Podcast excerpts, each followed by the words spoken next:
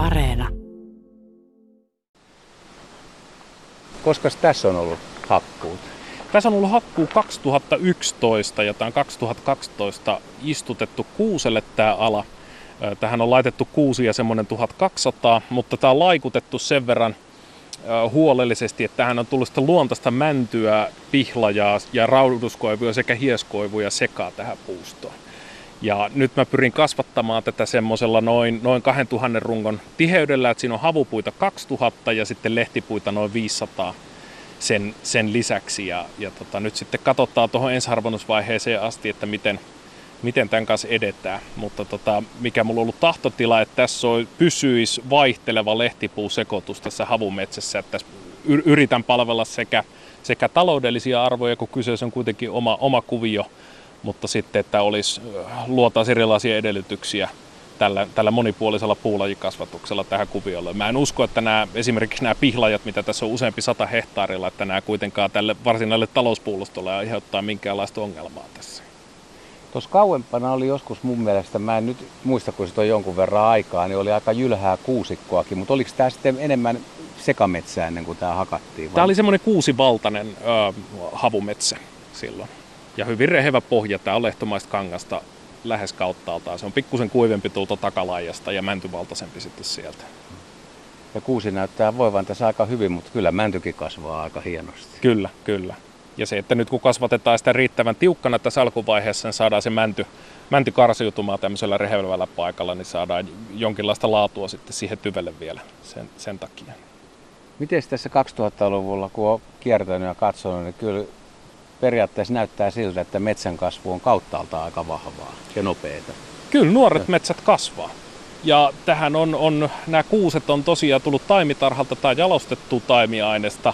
Sen mun mielestä huomaa kyllä tässä kasvussa, että, että, että kannattaa käyttää sitä mahdollisuuksien mukaan. Nämä männyt kasvaa nuorena vielä nopeammin kuin kuuset ja ne on saanut jollain tavalla näitä kuusia kiinni. Mutta tota, kyllä niin kuin vastauksena kommenttiin, niin kyllä, kyllä nuoret metsät kasvaa ja metsiä tulee ja kannattaa hoitaa.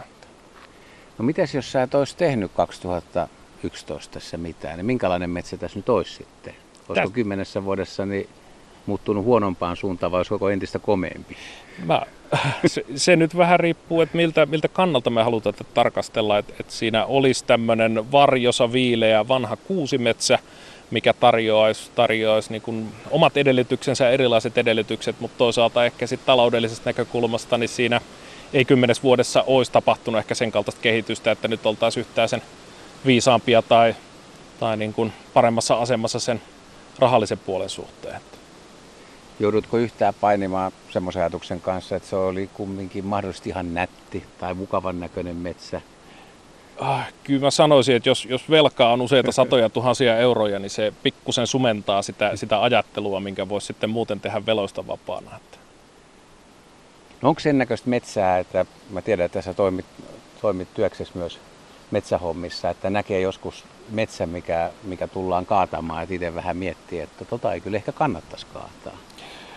Niin kuin esteettisten arvojen puolesta. Ihan esteettistä. Nyt ei puhuta taloudesta ollenkaan, eikä, eikä oikeastaan työstäkään, vaan ihan sun henkilökohtaisesta kauneusarvosta. Kyllä, kyllä niitä tulee. Mutta siinä on se, että Suomessa metsäomistus on valtaosin yksityistä ja ne on sitten hyvin herkkiä asioita, että, että lähteekö tuollaista kommentoimaan yksityishenkilöille tietämättä ehkä mahdollisesti sitten niitä motiiveista, että mitä siinä takana on. Ja tyypillisesti ihmiset on erittäin kiintyneitä niihin omiin metsiin ja, varmasti tunnistavat samat arvot siinä kuin minäkin. Ja se voi olla aika kipeäkin paikka joillekin sitten tehdä semmoinen ratkaisu, että, että joudutaan lähteä hakkaamaan jotain kuviota. Miten sä sanot Mäntyharjun ja Pertunmaan tai tämän alueen metsistä, niin onko täällä paljon vanhaa monilajista metsää vai onko se enemmän niin kuin yksipuulaisia metsiä? On, siellä on niitä vanhoja 1800-luvun peruja olevia, erityisesti havusekametsiä. Niitä näkee vielä jonkun verran. Ja ne on tyypillisesti isoissa isojen talojen tämmöisiä perämetsiä, mitkä on sitten jäänyt. Mahottoman mukavia kävellä ja silloin tällöin niitä tulee hakkuuseen ja, ja toisinaan sitten on sen kaltaisia kommentteja, että antaa tämän olla, kun tämä on niin kiva ja se on ihan yhtä hyvä vastaus sekin. Miten niitä muuten tulee tuommoisia vanhoja metsiä hakkuuseen, niin onko se, onko se silleen, että esimerkiksi esivanhemmat kuolee ja ne tulee perinnöksi kaupunkilaislapsille tai jollekin muille, ja jotka, jotka ei periaatteessa ole niistä kiinnostunut, vaan minkälaiset ihmiset tekee sitten päätöksen, että vaikka tosi vanha metsä halutaan hakata? No, tämä on yksi tyypillisimmistä syistä, että tulee sukupolvenvaihdos tai jonkinlainen omistajanvaihdos metsätilalla, mikä sitten aiheuttaa tämän kaltaisen hakkuupaineen. Toinen, toinen yleistyvä, jatkuvasti yleistyvä syy on sitten metsän kannalta terveydelliset asiat.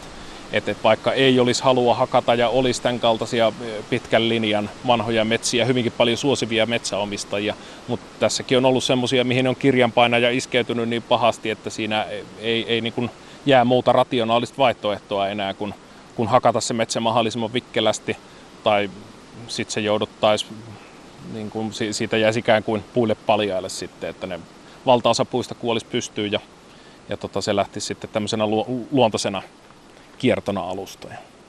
Mutta jos on, on semmoinen ihminen, jolla vaikka on niin paljon taloudellista asemaa, että sen ei tarvitse sitä rahan takia hakata, niin voiko se metsä, onko se totta, että metsä on vaikka niin huonokuntoinen, että jos sille ei tee mitään, niin siitä leviää vaikka naapurin metsään jotain ja tulee, tulee veljeskapina sen takia. On, on, on mahdollista ja näitä on ollutkin ja on itsekin ollut tarkastamassa tämän kaltaisia kohteita. Että ei, ei voida sanoa, että se on hirmuisen yleistä, mutta kuitenkin mahdollista ja realismia niitä näkee, näkee lähes vuosittain.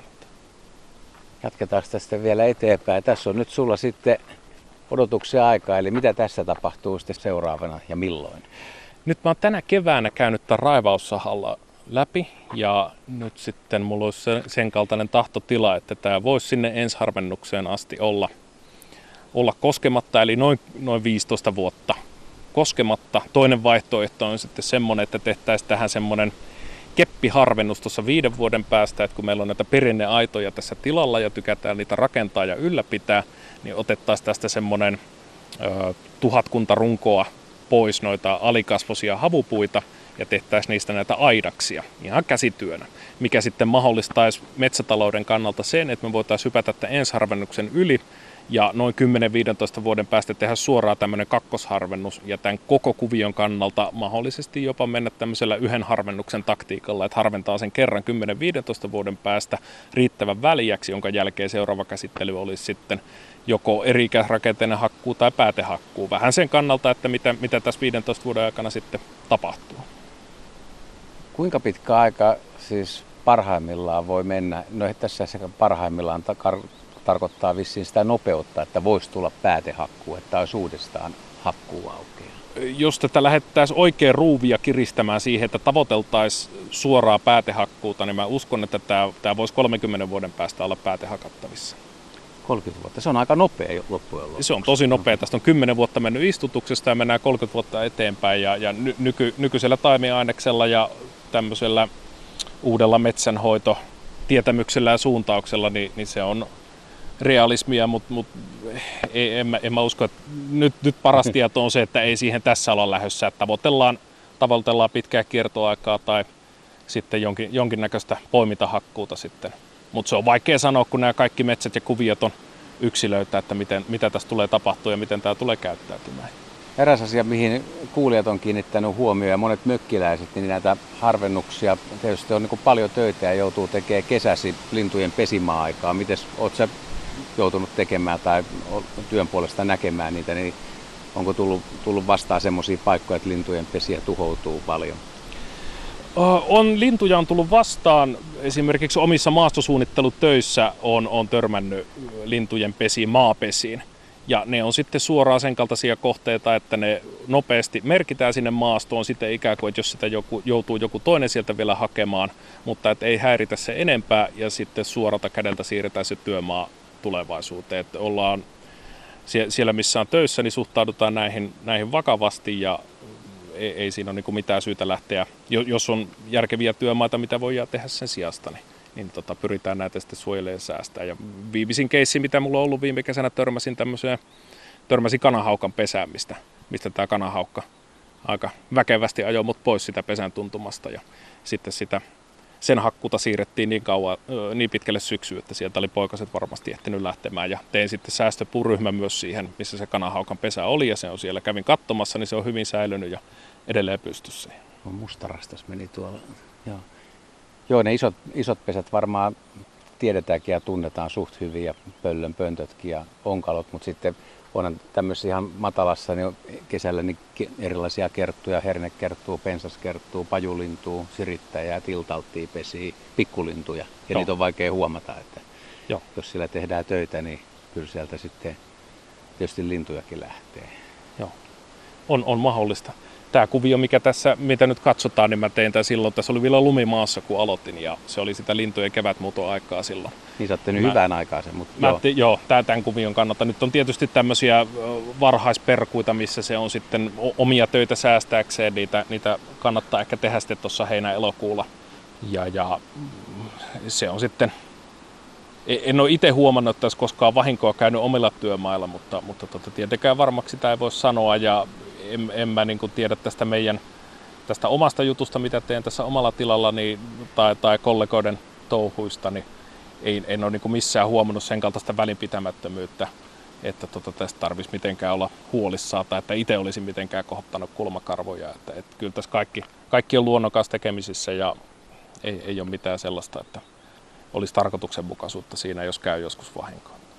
Annas mulle loppuun pieni retkivinkki. Mä oon täällä Survaanniemessäkin jonkun verran retkeily, mutta siis lähialueella enemmän. Niin onko tässä ihan lähellä jotain, vaikka olisi pienenkin pieni kunnon metsäpläntti, mikä on tosi hieno ja tosi vanha ja semmoinen, joka ehkä mahdollisesti voisi olla vielä pystyssä pitkäänkin?